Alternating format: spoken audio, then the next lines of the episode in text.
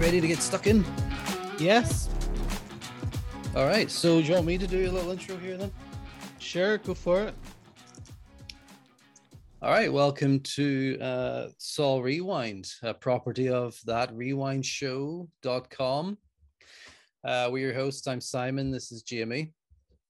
Hi. Yeah. And this is today we're going to be covering season 6, episode 2 of Better Call Saul. This episode is called Carrot and Stick. Yeah, thanks for listening. Don't forget to like and subscribe.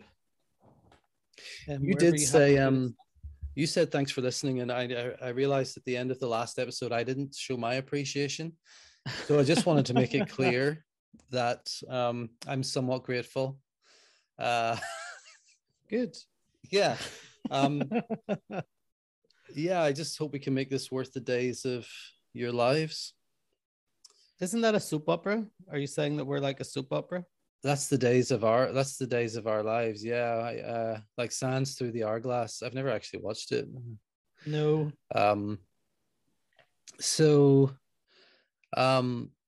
Yeah. This episode opens with food everywhere. Huh? There's food everywhere. So the opening sequence of the show, we get like a close-up of the counter in Nacho's house. It's Nacho's house, right. And it's just covered in old pizza boxes, and there's food everywhere. It's turned into a pigsty. In Nacho's absence, these two girlfriends of his are not really capable of self-care. They're not doing a good job of self-care. This has been a theme for me last couple of days, either me talking about it or someone I know talking about it or mentioning it in a standout kind of context. And, you know, isn't self-care is harder than other care, wouldn't you say? Oh yeah, for sure. It's because there's no, like, whenever you're taking care of like your house or your place, it's so easy just to let it go for a few days, and it just gets worse and worse and worse. And it's almost like you stop seeing it. Like you don't see the mess anymore because it's your mess. Like in work, where I work, I'm not going to mention the business, but we deal with consumer products that people use on their body. That sounds really sketchy now. I almost have to qualify it by saying that it's like not vibrators and not vibrators, hairbrushes. And people send you photographs of their hairbrush, and they're fucking disgusting. And it's because they don't see how disgusting it is because they see it every single day. Right. They don't realize that somebody who's looking at a new hairbrush compared to their hairbrush, it's like, holy shit, what have you done to your fucking hairbrush? It's gross. That's funny because Brendan was here last weekend, and we watched an episode of Seinfeld in which Seinfeld wants to change, the hairdresser gives him a really bad haircut. So Kramer insists that he goes to the other hairdresser. And so he goes to the other hairdresser's house. But the first hairdresser's a real crazy bastard, he suspects. So he goes, Seinfeld hides, but he finds some hair on the floor. So he gets Newman to sneak into Seinfeld's apartment to get a sample of Jerry's hair. But when Newman goes into the bathroom to the hairbrush, it's fucking spotlessly clean because Jerry Seinfeld's a fucking neat freak. Yeah. So there's not one single hair on his hairbrush. That's funny. Funny. But yeah, so self-care, back to how that started. Self-care is something that you can easily let slip because you stop noticing it. Yeah. Yeah. You need an outsider's eye, I find anyway. Like my house is always spotlessly clean whenever people come to visit. Yeah. But when people aren't coming to visit, it's a fucking tip. Yeah, I know. I have the same problem. Yeah. So anyway, the girls, I really loved the performance from one of his girlfriends here. She's the one doing dominoes on the floor. Yeah, really good.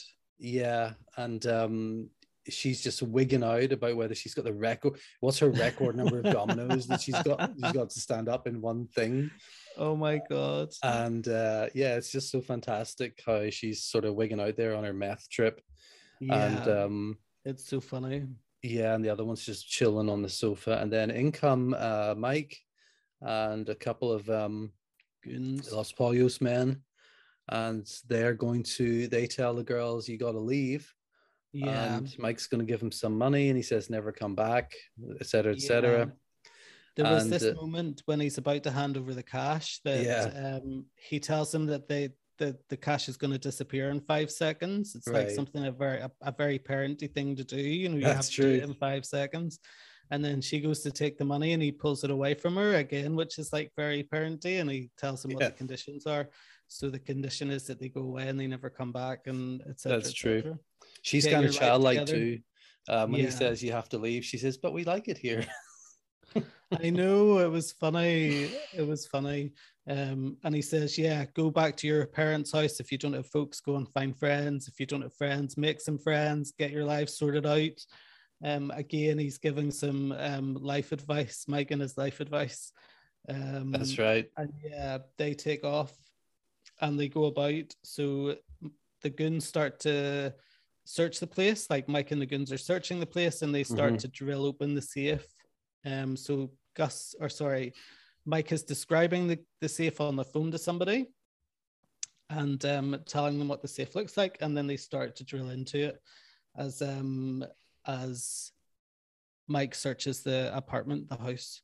Yeah, I thought this sort of it's not really a comparison or a contrast, I'm not sure, I don't think, but the last episode opened up with Jimmy's house being cleared out, or Saul Goodman's future house being cleared out. And so now we're seeing in Nacho's absence, his house, the girls are leaving, and his house is sort of being trashed. And although Mike took great care whenever he was searching, so I don't think they trashed the house. I think the house was trashed later in the episode. It was trashed later. Yeah. Okay. Yeah. So they crack the safe open. Mike removes the contents, so he comes across the two fake IDs. He bags up the cash. Did you notice that he puts Nacho's fake ID in the bag, and he puts Nacho's dad's fake identity into his pocket?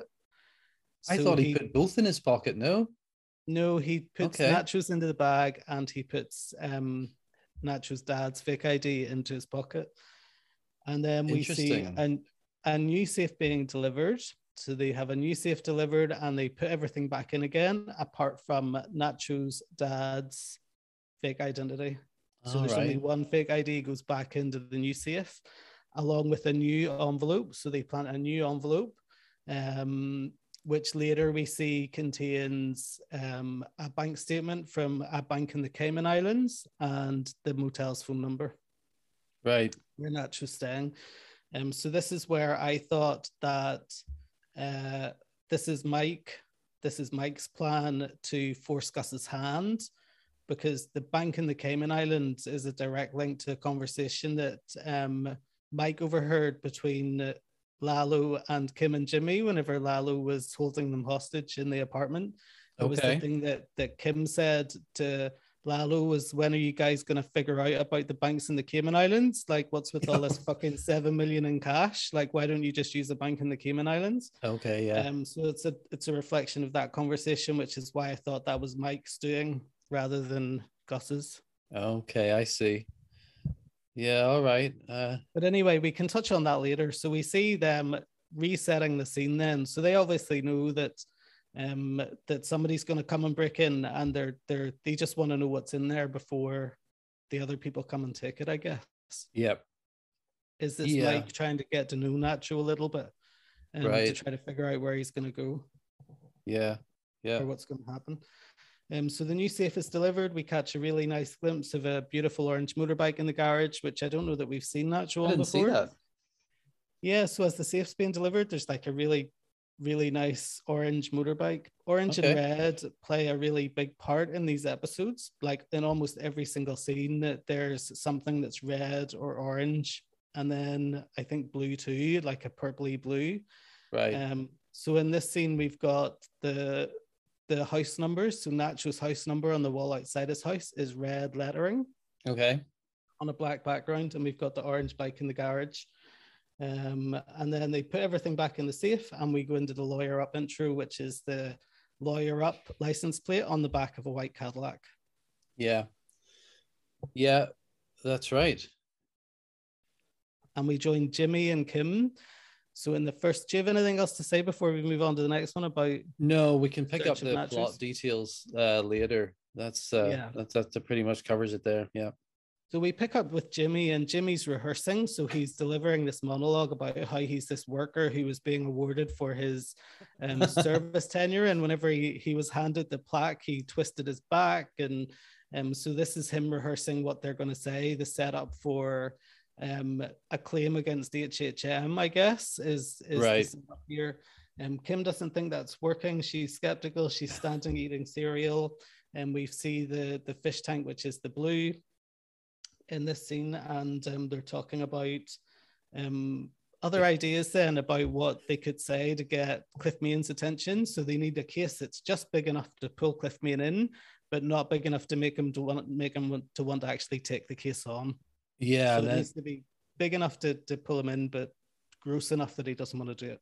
Then Jimmy does his little shoe factory routine, where he says he was working in the shoe. He puts on like a Boston or New York accent or something like that, and says, "Now I can't stop coughing," and the way he says "coughing" sounds like "coffin." Yeah, I know. There's another coffin reference. Yeah, for sure. Which is it's hilarious.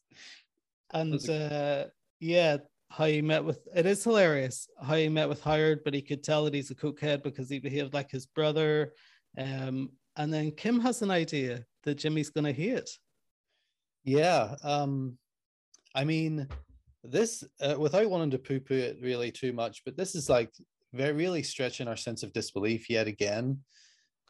Out of nowhere, this idea pops into Kim's head. There's no context at all. No reason why it got into her head, why she would even think of it, and it just appears. Yeah, even how they would go about tracking this couple down. I know. They decide to pull a scam on. And how they would know. I know. It is a bit, but it's still great. It's still great. It is still great, yeah.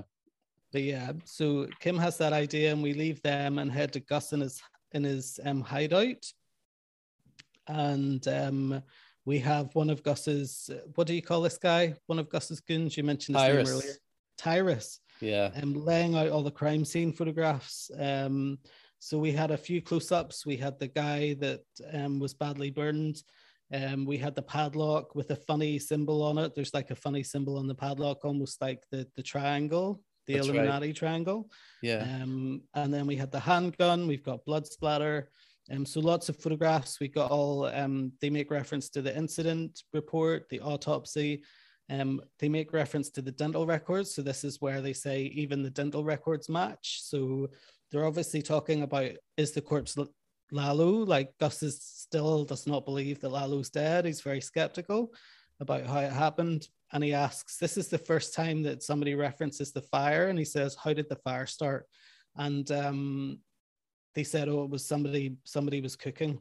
And that's when I thought, actually, that doesn't make sense because there was no fire in that scene. So somebody must have set the fire after the shootout, which is when it clicked for me that Lalo had murdered the poor goat farmer after he shaved his beard to look like Lalo, and that he'd been set fire to create Lalo's body double. Pretty grim. Yeah. I know I wasn't going to mention all the other times when there was a face-up instance, but I wanted to mention it here because it's so pertinent, you know, and it's so almost identical to the coincidence I initially had with the face on Mars and the face on the picture on the table. You know, we're seeing literally profiles of pictures of dead people looking up at you being laid out flat on the table. Yeah. So it's very deliberate, you know? Yeah, definitely. You can't, it's totally purposeful. And then he calls calls Don Juan Bolsa, isn't it? Bolsa, and says he's got a different idea about how they can prevent chaos or how they can stop everything from escalating. Right. But little does he know. Yeah. So we leave Gus and we head over to Sweet Liberty Taxes. One of my favorite moments of these two shows. Yeah, for sure. And as we arrive, Jimmy's just pulling up in his brown Taurus, and we get a nice close up of a horse No, it isn't a horse. It's a lizard. On what looks like a horse's saddle. That's what I thought it looked like, but it could equally just be a bit of beat up metal, I guess. And we see Jimmy pulls up between a red truck and a blue car. So again, the red and blue. So Jimmy parks between a red truck and a blue car. Oh yeah, I didn't notice that. But yeah, that's another one of those looking down from above shots. That's right, yes. Yeah. And then we have looking up at the Statue of Liberty, which is also red and blue.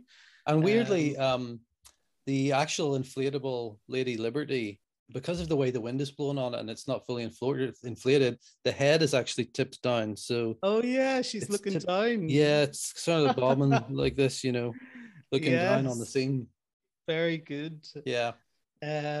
And we head inside. We head inside where we find Betsy Kettleman. Betsy. Oh my God, I can't believe the Kettlemans are back. They're my favorite characters. What a throwback to season one. I was so happy. So good. Betsy is so good. I know, she's so good. She's great. Played by, I've looked up her name, played by Julianne Emery. Excellent. She is absolutely fantastic in this. Again, I think she stole the episode for me. Totally. She's really good. She's so happy and positive. She's printing out a check for a Native American who is off to the casino to cash it. And there are just some really lovely moments of positivity, like that moment where she's tearing off the edges of the check, like it's an old school printer, and she tears off the edges and she says, "We recycle, so you can feel great about that." And she just looks so happy. It's great. It's so well delivered. Almost reminded me of Willy Wonka and your man. What do you call your man? Not the classic one, the more recent one. Johnny Depp. Johnny Depp. Yeah, almost. Yes. Johnny Depp. It's very Johnny Depp's Willy Wonka, actually. Now that you say that, it really is. Really good. Totally unflappable. She catches eye contact with Jimmy and she has to catch her breath, and then she just carries on in character. And then after the Native American gentleman leaves, she gets so angry. She's so angry at Jimmy, and she threatens him. She said, "I'm going to call my husband and he'll remove you from our premises bodily. He'll bodily remove you." And then she calls Mr. Kettleman and he comes and he's so happy to see Jimmy. That's right. He's happy to see him. It's so good. He's like, "Mr. McGill." And he's just so happy. And they have a little chat around how good he looks and about exercise, the exercise program in county jail. Yeah. And Betsy's just beside herself. He's furious. So they have a bit of chit chat. Then they head outside. And this is this. It's Betsy who bodily removes Jimmy from the premises. Yeah, for sure. And she really tears into him then how they lost everything. Their kids have to go to public school now, the pain of it all. And she tells Jimmy to crawl back under whatever slime covered rock he came from. That's it. Circling back to Kevin's comment against Jimmy at the country club in the last episode. Almost the same word for word. For sure. And Jimmy starts them with his magic hands. So he starts trying to sell them the scam with his hands, and he's like in full performance mode, which is nice. We haven't really seen Jimmy in that kind of salesy performance mode in a bit. So it's nice to kind of see that. Yeah. Jimmy's actually been fairly dejected throughout these episodes. Definitely. And I do remember that in real life, he had his heart incident. And I wonder when it occurred in relation to the filming of the seasons. Because the other thing to note about Jimmy is here in these two episodes is that his face is still sunburned from his desert experience. He's still red. Yes. Hey. He's discolored in the face. He's really dejected. He seems sort of he's got a lot less energy than he did in the previous season. Yep. But I think that this is his conscience playing up. That he isn't happy where things are going. He isn't. I don't think he's happy with how things are changing. Yeah, no, he's not comfortable with the way things have been progressing, because whenever he was out in the desert, I saw him made that comment that it was like a purifying fire, and I expected all the remnants of Jimmy to be burnt off and Saul to emerge, but that isn't really what's happened. Really what's happened is Jimmy was sort of traumatized. That's it. And he's he shifted gears now. He's hesitant about the whole new trajectory that they're on. For sure. He's trying to sell them the scam of, he thinks that there's a way that they can exonerate themselves through some information that he's found out, but he won't tell them until they sign up to be his clients, which they do eventually. Like he takes off, so they say they're definitely not going to do it. Betsy's pretty adamant that it's never going to happen, that they talked to some real lawyers in the past who said that it was impossible, but as he's walking away, he takes his pen back out of his pocket because he's fully expecting them to run around the corner and say, wait. For sure. And they do, and they sign off. Yeah, they sign off. Two things reminded me of the Goonies here. Right. One is when he's walking around the corner and he takes the pen out, it's similar to that scene where Mikey gives towards the start, he gives the frame with the map in it to Chunk, and then he counts to five quietly, and when he gets to five, Chunk drops the frame and breaks it. So he knew what was going to happen. Right. But then also at the end of the Goonies, Troy's father, Mr. Perkins, turns around so that Mr. Walsh can sign the papers on his back. That's right. Yeah, that's right. I should have mentioned too that before they signed, he drops Cliff Main's name into the conversation. So Jimmy's very subtle in what he does. Like he builds this perfectly, like the way that he initially tries to sell them the lawsuit that they could take the civil case against HHM. But he drops Cliff's name in so that they already know, like he's signposting where they need to go. Then he gets them to sign up to be his lawyer, so that he tells them what the shakedown is, and then allows them to fire him again, which of course they can fire him, but just because they sign up doesn't mean that he's fired, which is what happens. So she calls him a crickety crook, refuses to sign, then he signs. I know, then he signs, they sign up. He tells them about the shakedown of HHM, about how Howard's on the devil's dandruff is how Jimmy describes it, that he's a person of substance, if they know what he means, and that they have a really good case. Then as soon as he tells them, he gets fired, so she fires him. And then he purposefully says that it doesn't matter because as soon as they mention his name as the source of information, that he'll get a nice big slice of the profit anyway, so he still gets paid, which in a way is making sure that they don't tell Cliff Main that that's where they got the information from. So very cleverly put together. A really great scene. The Return of the Kettlemans is such a great and unexpected twist in this episode. I mean, we talked before about surprise. We talked before about who we would like to see coming back into it, and we said the Kettlemans, even though there was no real way you could imagine how they could do it. And this sort of made me think that, it made me realize, and again, this is sort of reflected in Dirk Gently, which is a very chaotic and unpredictable plotline. That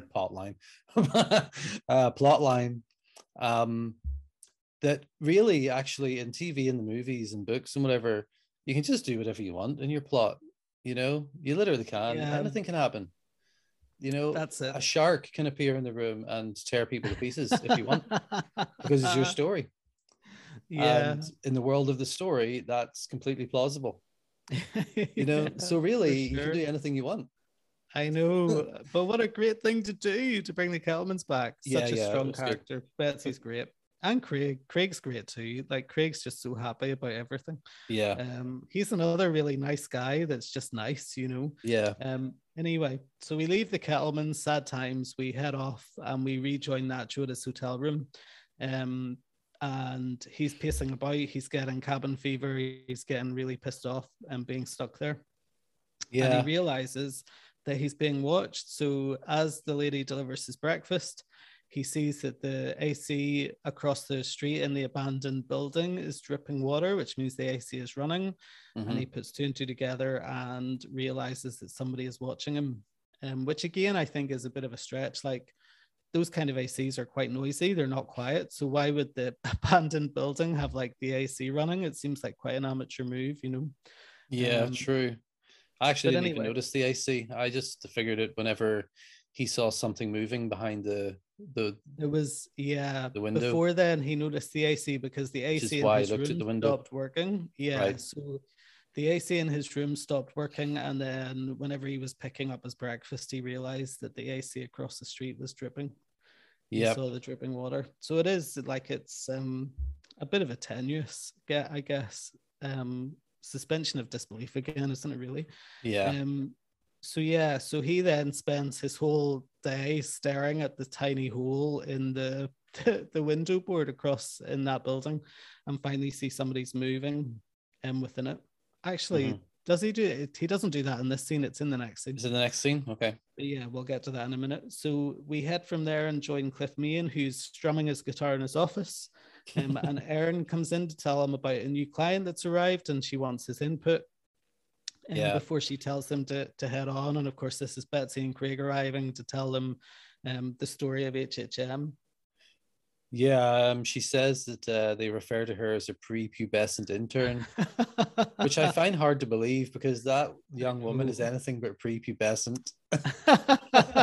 You know, I also can't imagine like that's something that Betsy Kettleman would say. She's always so guarded in her words. She's like, quite proper. She called Jimmy a crickety crook, for God's sake. She's not going to call somebody a prepubescent intern. You know what I mean? It doesn't sound like a Betsy thing to say.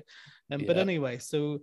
And it was great how they, when they go in and they're with, they pitch their case to Cliff, and they describe how, you know, they introduce the concept of Howard having been impaired or whatever on cocaine, and they say it was common knowledge out in the yard. And actually, I liked this how sometimes they do this. They have a line in one scene that directly talks about what just happened in the last scene. She said, drug people can spot each other a mile away. Yes. So it's just Nacho spotting the guy across the yard of the motel. It's really good. I hadn't picked up on that. That's really good. So yeah, a great wee scene. They tell, Cliff finally advises them that this isn't a good road to go down. They can't take the case because of a conflict of interest. Betsy comments on how can they still partner with this law firm now that they know what's happened. But yeah, so he advises them not to take it any further, that it's unlikely that they'll succeed. Betsy in the scene is in a red patterned blouse. Cliff is in a red, white and blue check tie. And as the Kettlemans then get up to leave, and as they go, Cliff reminds Erin that everything that they've heard is privilege, that they can't spread those nasty rumors about Howard and the drugs. But this link between the Kettlemans claiming Howard's cocaine habit and the cocaine habit, or the cocaine that was dropped out of Howard's locker, I guess, is just enough to pique Cliff's interest. Yeah, that's right. Cliff has got... He agrees with Erin that this doesn't. He even says this doesn't sound like the Howard Hamlin that I know, but then it's clear from his body language at the end of the scene that he has a concern. He's concerned, and I like. You know, I also notice here that not only Betsy, but we also talked about how much we liked Erin as well. Yeah, as a character, and I sort of just wonder if because it's the last season, they're giving us some of our favorite characters back. Yeah, but I noticed so far a conspicuous absence of the movie team. Oh my God! Yes, the camera team. Yeah. Oh yeah, so they need to come back. They need to come back. I want to see them. I'm sure that if they're doing this thing where they're gratifying all our desires as viewers, that we're going to see we're going to see the camera team as well. Hopefully, at some point. My God, I wonder who else we're gonna see. That would be so good. Like they've already teased that we're gonna see Jesse and Walter White. So they're gonna make an appearance. Who else is there gonna be? Who else? Oh my God! If I'd have had this thought, then I would have had a list of people that I'd want to see in the episodes. Yeah. I guess we'll just have to wait and see. We'll have to wait and see. Yeah. So, we leave Cliff Main and Davis and Main's offices, and we head over to Gus and Hector in the nursing home. So this is Gus's alternative plan about how they can make peace. So he's there to talk to Hector and to pledge allegiance to the Salamanca family, and that the cartel stand behind them in their time of crisis, and everything else. So, as you said in the previous episode, and we get this really great scene, or the great moment in the scene where Hector reaches out to shake Gus's hand. I almost thought that he was struggling to raise his hand up to give Gus the finger at one stage. I thought that's what was going to happen, but no, he reaches out and they shake hands and make eye contact briefly, as you said. And that second where Hector just raises his eyebrows, just communicated everything to Gus. Yeah. You know? That also coincided with them. But yeah, no, sorry, you're totally right. That was just one of my favorite moments in both episodes. Definitely. But also it coincided with Dirk Gently again. In the first couple of episodes of Dirk Gently, they run this gag where one of the detectives does this eyebrow raising thing. Whenever Todd says something weird or is that behavior suspicious. But it's the other detective that comments on it and says, I can't raise my eyebrows. He does the eyebrow thing, anyway, it's a running gag. I can't do it as funny as it is in the show, but it was weird how it came up in both. Funny. So that was a really great scene. Again, in this scene, we had the American flag, the red, white, and blue, hanging from the fireplace in the nursing home. So from there, we head back to Nacho's place, and we find that the place is now totally trashed. Bolsa and his men are in Nacho's house, and they're turning the place over, trying to look for clues about where Nacho could be.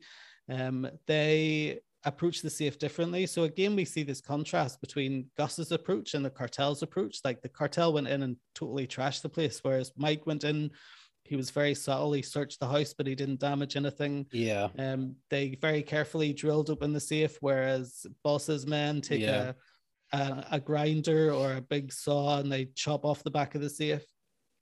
Very different approach. So they open the safe and they find the money, Nacho's fake ID, and the bank statement from the Cayman Islands that show that Nacho has been paid a huge sum of money, and the phone number of the motel is written on the bank statement where he is hiding. So Bolsa phones the number, finds out where the hotel is. And then he tips off the way I read the situation was that Mike put the envelope into the safe so that Bolsa would find it and tip off the Salamancas. This is Mike's doing this on Gus's instruction. Then he would tip off the Salamancas so that the Salamancas would find the motel and go kill him. In other words, they want but then that doesn't make sense, does it? I see. I don't know, maybe I'm dumb, or maybe I just wasn't paying close enough attention during these episodes, but I don't think I've stitched together the plot points right here. No, I don't think I have either. Like, I thought initially, like, is this Gus that has gone off script, or not Gus, sorry, Mike that has gone off script with Gus and has decided that Gus doesn't want to do it, so Mike is going to force his hand. That Mike created this situation so that the Salamancas would find Nacho and Gus wouldn't have any other choice but to go in and rescue him. But then, on the other hand, whenever Mike is planting the envelope in the safe, Gus's men are with him. So we see that Gus's men deliver the safe, that they're all doing this. So maybe it's just that Gus came around to Mike's idea and agrees that they need to do something about Nacho, but there was just a different way to go about it. It seems like flushing Nacho out with the help of the Salamancas is an incredibly risky. It seems really more likely either to end in Nacho's death or in him being caught, because as we find out in that scene, they want him alive because they want to get the truth out of him about what happened. And this scene, like, we pick up this scene after Gus realizes that Lalo lives, which is actually something that we didn't comment on. Like, at the end of the last scene where Lalo, or where Gus is talking to Bolsa and Hector, he comes out and he calls Mike, and Mike asks, "What did you learn?" And he said, "Lalo Salamanca lives," or whatever it is. That's a pretty good impression. You do a pretty good Gus. You should pick that out more often.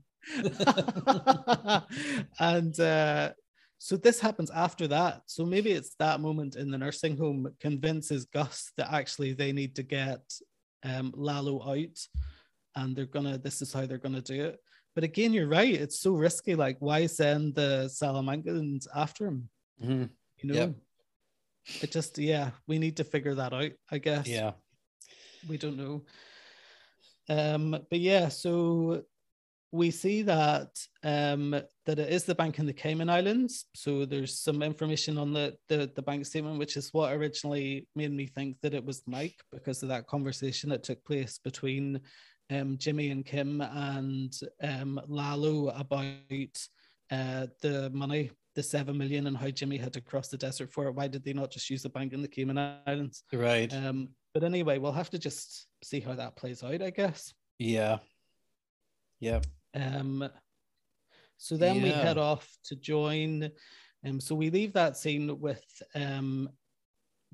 Bolsa. I can never get Bolsa's name out of my mouth the first time. I always have to think about it. Well, we leave that scene. I've got Eladio written in my notes all the way through here. I just mixed it up. I call him Eladio for this entire episode in my notes. So yeah, he calls the motel, figures out where it is, and that's where we move over to the motel to see the dripping AC. So this is where I realized that Nacho had seen the dripping AC. Okay. So that's how this scene opens, with the dripping AC and Nacho watching the hole in the board as lunch is delivered. So he spent his whole morning staring at this hole in the board across the road, waiting for somebody to move. And then he goes out, he sees that somebody moves whenever breakfast or whenever lunch arrives, and he makes sure then that he's seen. So he goes out onto the balcony and he wanders about a bit, goes back into the room and smashes his lunch and breaks out of the room through the AC hole in the back. Yeah, he kicks out the AC, an impressive feat of determination, and then jumps several feet, or drops several feet to the ground. Yeah. And deftly... Actually, you don't see his face there. I wonder if it was a stunt double, because as he gets up to run off, he limps a tiny little bit. He does, yeah. So I hope the stunt double was okay. Yeah, I'm sure he was fine. Maybe Nacho does all of his own stunts. He is in quite a few actiony type things, isn't he? Like he's in that video game movie. I wouldn't mind. It's like a TV show about a video game. I can't remember what it's called. Oh, I'm interested. I don't know what that is. Yeah, I can't remember. I'll have to look it up. Somebody can email us at saulrewind@gmail.com and tell us what else Nacho's in. So yeah, he runs around the corner to the building and we join the man who's inside watching. So Lalo, we leave running around the corner of the building and we join the man in the abandoned building.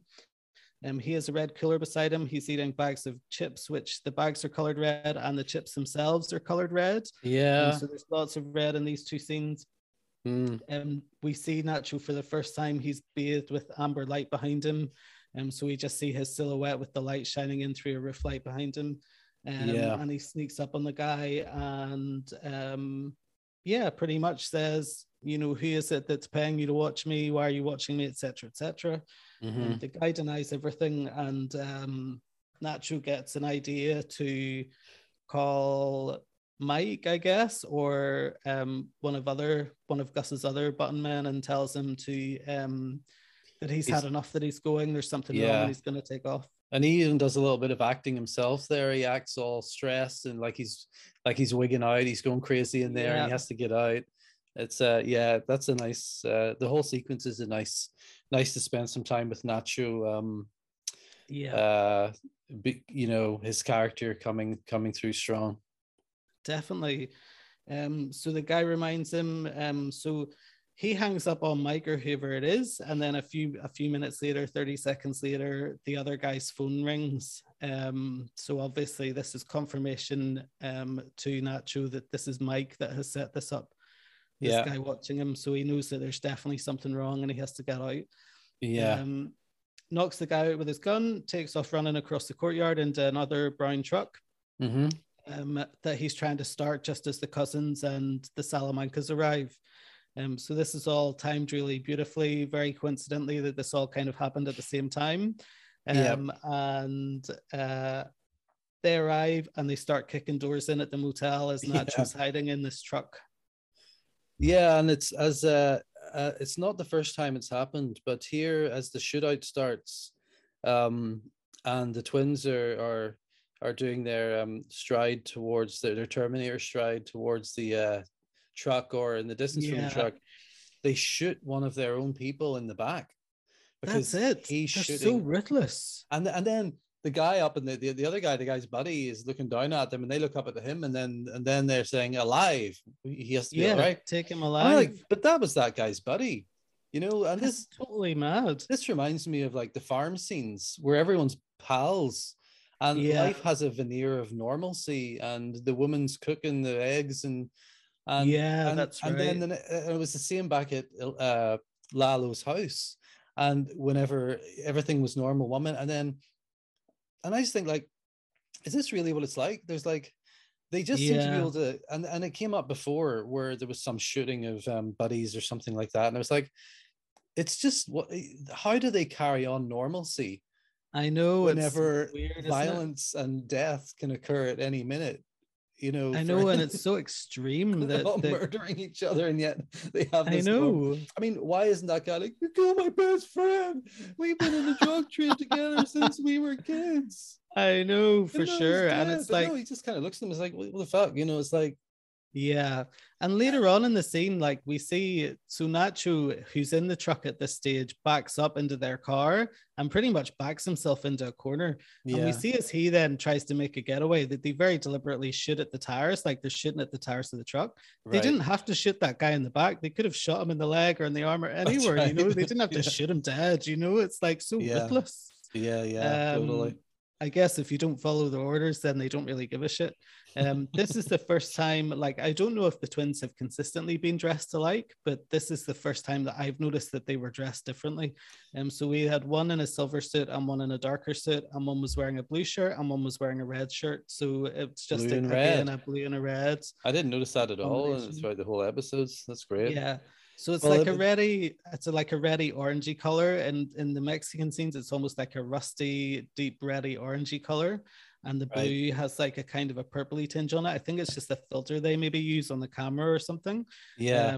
But yeah, really interesting. Well, I had noticed whenever they discovered the supposed Lalo's body that one of the twins had put his jacket over the.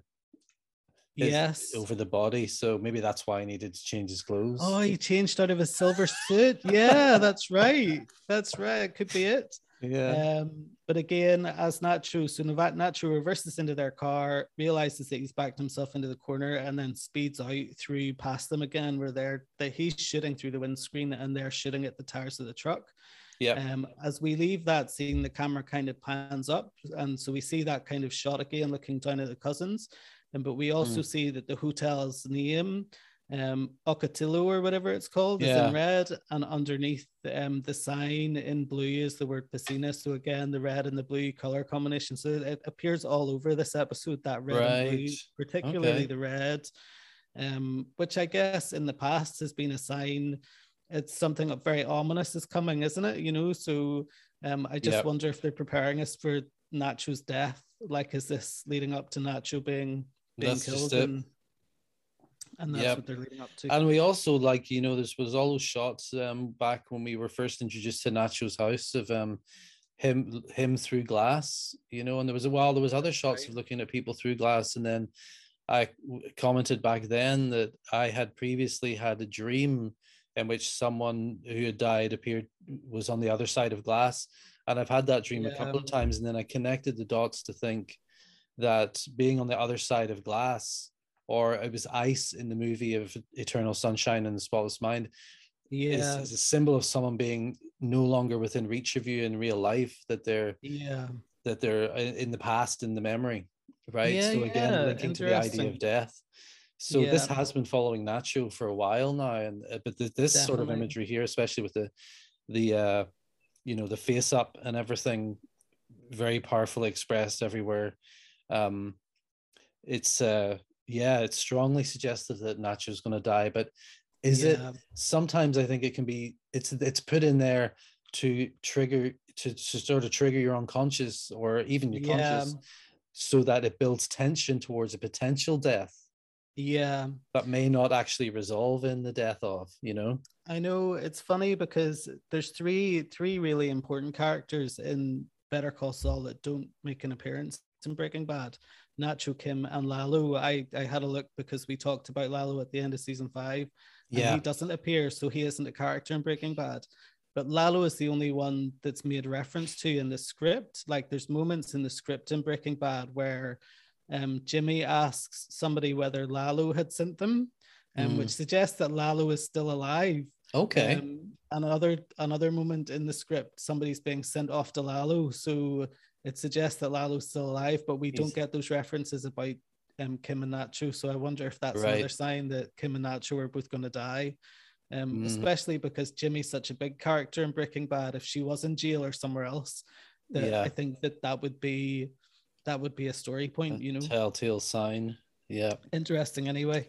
So we leave the cousins in they're standing in their Terminator poses in the car park, and Nacho speeds off. So Nacho obviously hasn't died yet. He speeds off and they're just standing watching him go. I can't wait until we pick that storyline back up. So we join Jimmy then, unless you want to talk about anything else.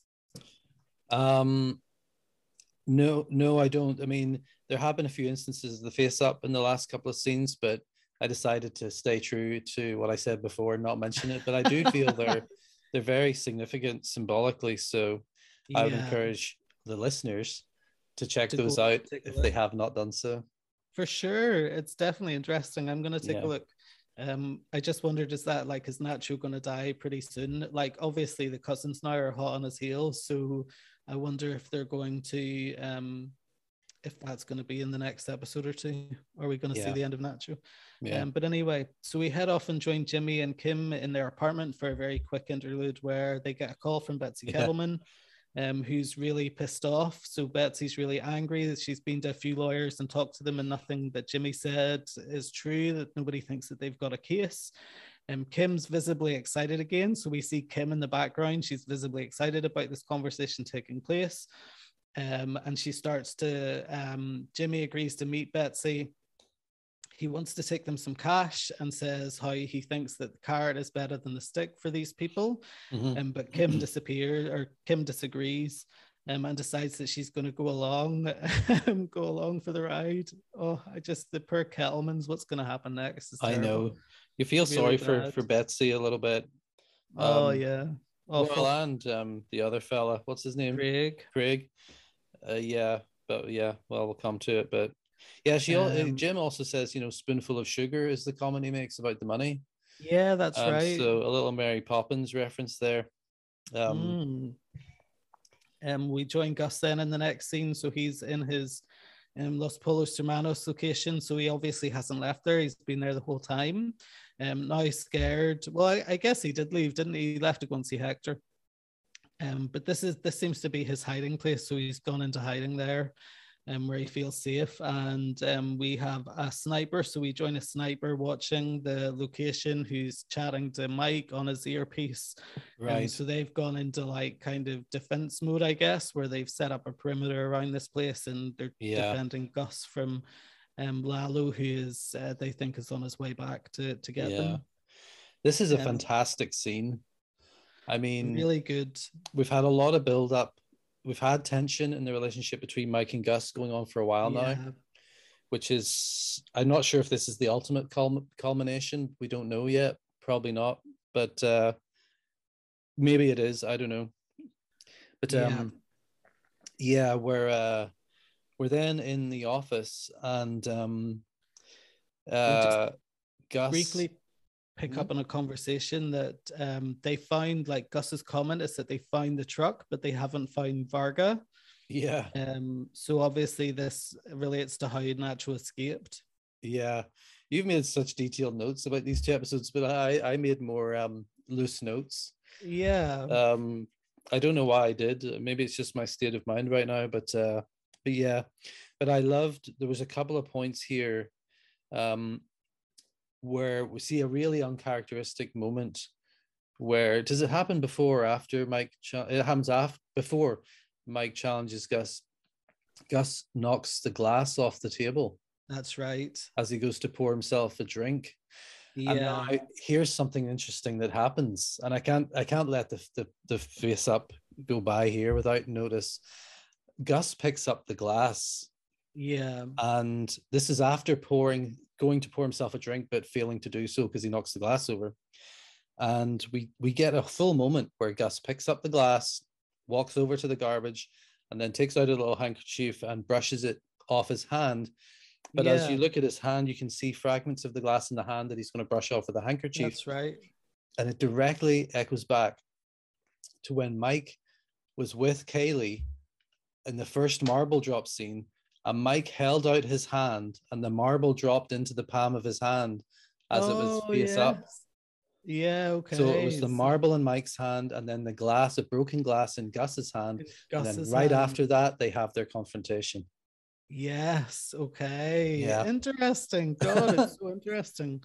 So yeah, what a confrontation they have. Mm-hmm. Mike thinks that if Lalo was on his way, that he would be there already, that he's smart enough to know that he can't act without proof. Therefore, the only proof is Nacho. So Lalo is looking for Nacho. Gus is convinced that the rest of the cartel still believe that Lalo is dead, that nobody else thinks that he's alive. Mm-hmm. Mike points out that if Fargo gets caught, he's going to talk, that he's a straight up guy, but he's going to talk to the cartel. Like, that's just what he's going to do. He's smart. But he's not going to be able to hold up against what they'll do to him. Right. And that's when Gus smashes the glass, and Mike tables his plan that he wants to take 4 guys down into Mexico and bring Nacho back. Mm-hmm. And Gus has different ideas and asks for Mike to bring Nacho's dad, bring his dad to me. Well, he says, doesn't he ask Tyrus, I think, to get, or is it Mike that he asks? Well, they're both kind of standing close together, so we can't really tell. And and Mike says, what does he says? Not going to happen. That's not going to happen. So like a hard no. It's like this hard no again. Yeah. It's like, nope, I'm not doing it. That's not going to happen. That's just it. And that made me realize, actually, when Gus's eye twitched, last time that Mike brought up Nacho deserves his respect, I wondered if as we were talking, and I was thinking maybe his eye twitched because he was agitated that Mike was standing up to him. Yes. And here it's right. This is it now, you know. Yeah, I was wrong about Mike's sign. He didn't say that's not going to happen. He said, you're not doing that. You're not doing that.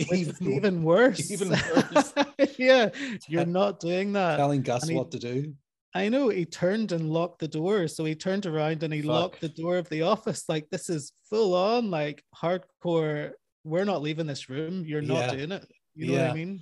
And the funny thing is that we know enough about Mike to know. And Mike says, whatever happens next, it's not going to be what you think is going to happen, or it's not going to happen the way you think it is. That's it. And we know for a fact that Mike is quite capable of carrying that out. Oh, definitely. Like, is it, what do you call the other guy? Is it Tyrus? Tyrus pulls his gun. So Mike locks the door. Tyrus pulls his gun on Mike. And Mike said, you don't understand. That's not going to happen. Yeah. You know, it's like full on hardcore. Like, Mike, it's great. Then Mike's phone rings and it's Varga. And Mike said that he said a couple of yeses, then a no. And then he said, that wasn't my choice. And Varga wants to speak to Gus. And that's where we leave that scene. Oh, It's so tense. Uh-huh.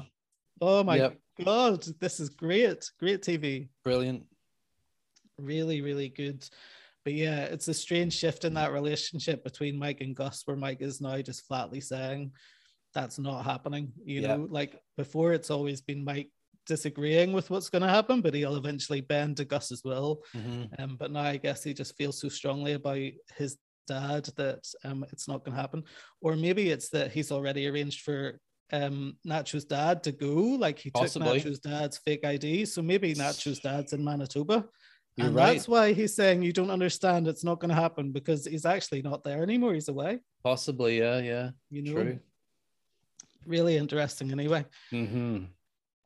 So yeah, we leave that scene and we join Liberty Taxes. I just love the way the Kettleman's business is called Liberty Taxes. Liberty, of course, is what they wanted the whole time. Freedom, it's what they want. They want to clear his name. Mm-hmm. He's out of jail now and they're free. But yeah, Kim and Jimmy arrive at Liberty, Texas. They get out of the car.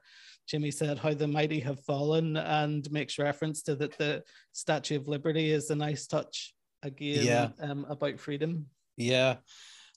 Sideways connected to the face up is several references, I think, during these episodes of something being compared to being standing up to falling down. Yeah.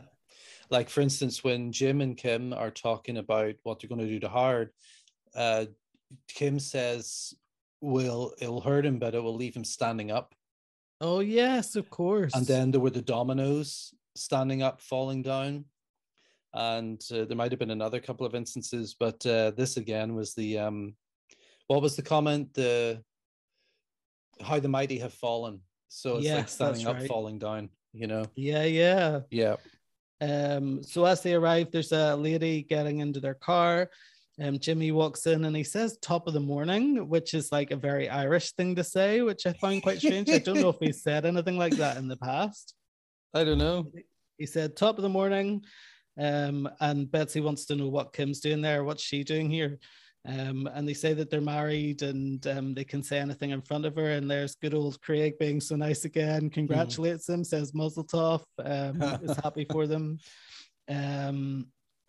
And they, Betsy goes straight in and says they're going to tell everyone that they'll tell everyone the truth, that they've been to 4 lawyers and there is no case. She's cottoned on to what Jimmy's done. She said, "I figured it out. Why you sent us down this road, that the that it's part of a bigger scheme that they were used to get to Howard, and wouldn't Howard just love to know what Jimmy's up to?" And so she starts threatening Jimmy with Howard. Jimmy tells him to calm down, that to chill out a little bit, and then he offers to pay them a bit of money. I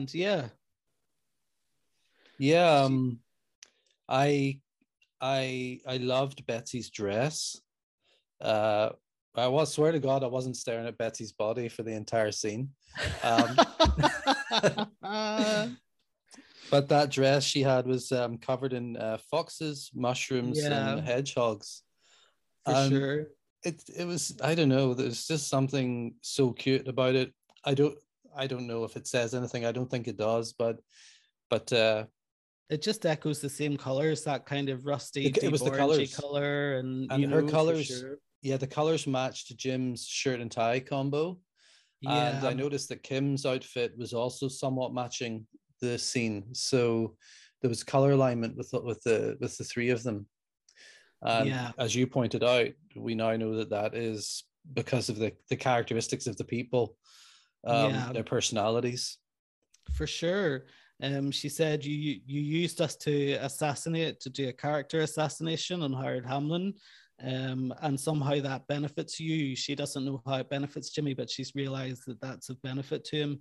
And Jimmy said, "Oh, I hear a lot of unfounded accusations, but a little money will take care of it. Let's take care of it." And he goes to hand over the cash. And she said, "Money's not going to take care of anything." And Jimmy goes, "Money takes care of everything." Yeah.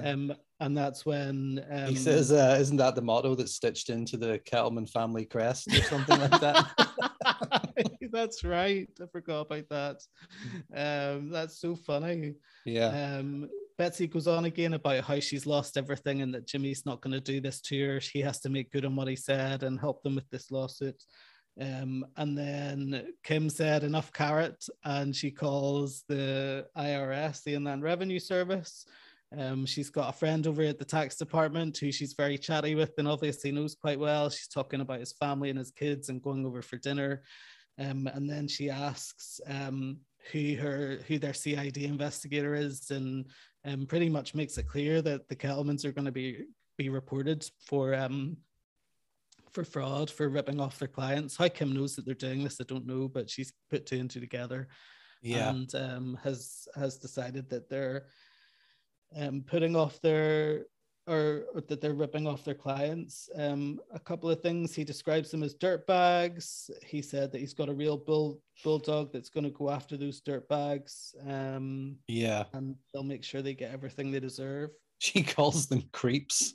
Says like a couple of creeps who are, you know, it's great. Yeah. She thinks Betsy will get 24 months. So while she's on hold, she turns to Betsy and she says, "You'll get 24 months, Betsy, maybe a team with good behavior. But Craig, he's a two-time loser," she calls him. "You're a two-time loser," and that they'll treat every client as a separate felony. And how many are there? 100 or 200 different felonies. So Craig will obviously go down for a very long time.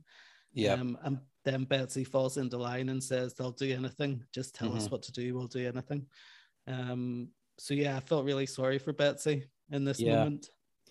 Yeah, there's a face-to-face between, a really close-up face-to-face between Betsy and Kim as Betsy leans in to hang up the phone. And it was another one of these face-to-face moments that they brought out previously, where one character asks another character what they want or expresses what they want, so to speak. And it was similar to that. And it was really, they just brought, so... Betsy and Jim are like master scammers, you know. Like, you know, you definitely feel that Craig's whole embezzlement situation was all Betsy. Yeah, definitely. And here Betsy's drawn right in face to face with Kim, and the question is, who's the better scammer? Because now Kim is the dominant scammer in the situation. And it made me wonder if the person on the other end of the phone even was in the IRS. Or if the whole thing was actually just a setup. But then when would she have brought it about? Like, how would she have organized that in the time between the night before, whenever she decided to go in the morning? But maybe you're right. That's a good point. Plus, the person on the other end of the phone would have to be a really smooth performer to pull off such a convincing act. So maybe it wasn't, but, you know, still, it was a nice little moment there. I thought Jimmy looked very dejected during this moment. You know, God. He definitely thought he'd be able to solve it and still remain in good conscience, like at least end on a positive note. But he felt really bad about what happened too.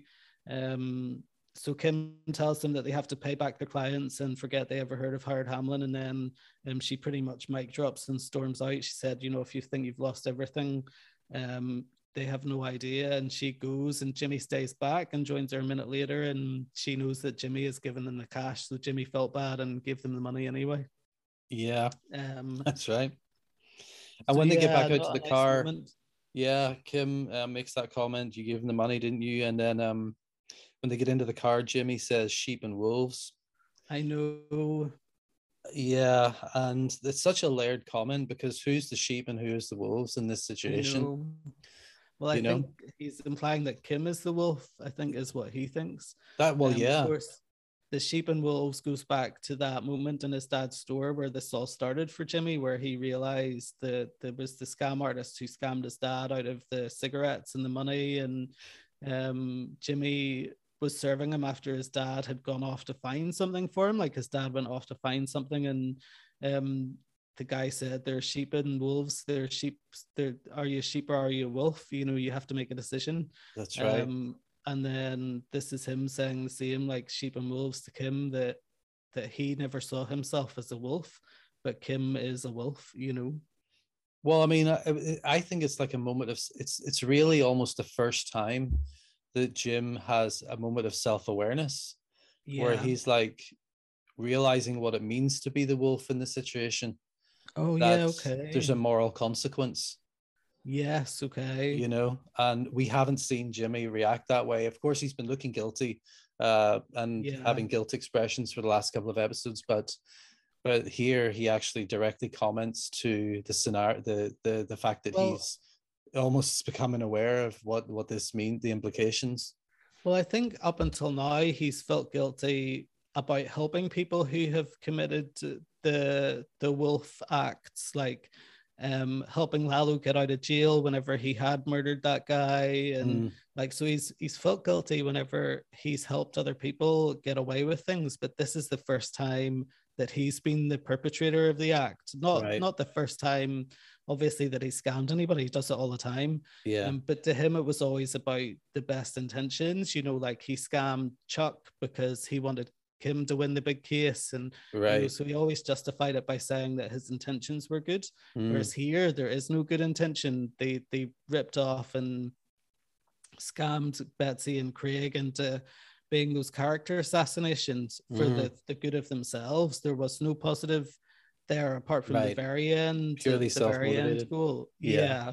So I think that's the difference, that he is now seeing himself as the perpetrator of these horrible things, you know.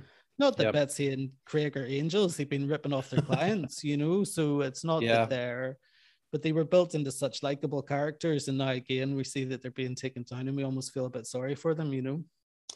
Almost like Lalo and Nacho and Jimmy himself, you know, that we're being shown that the bad guys are actually nice guys. Yeah, know?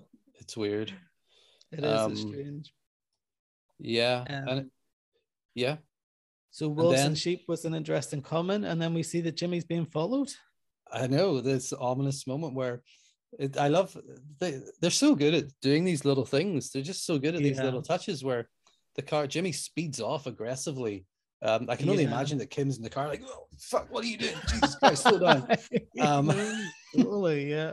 But then as they pull off into the distance, you hear this other engine starting up.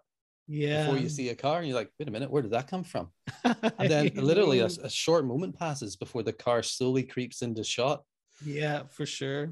And he is in the car. Well, it looks like Mike's car, but it's not a clear enough shot to determine that. I know.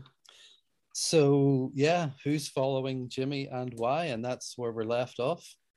I know. So we've got some really, really great teasers, like what's going to happen with Nacho, what's going to happen with Jimmy. Like, this is a really intense couple of episodes so far. Brilliant.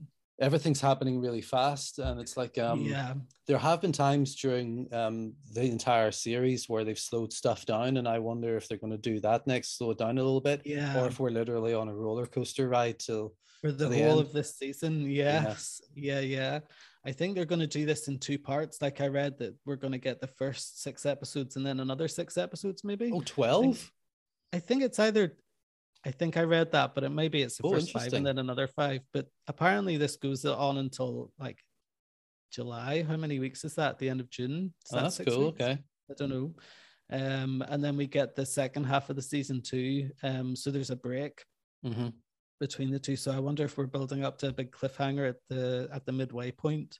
Yeah, but certainly a really great way to kick the season off. Definitely brilliant 2 episodes. The return of the Kettlemans is a real highlight for me. Betsy's like one of my favorite characters. She's great. So yeah, that would be the highlight. I think that and the very opening scene of season 1, I think was just such a treasure trove. I'm gonna go back and watch it again actually and see if I can spot anything else. Yeah, I might do that too. You know who would be a great character to have at their own spin-off series? Betsy. Betsy and Craig. What happens next? Perfect. It should just be called Betsy and Craig.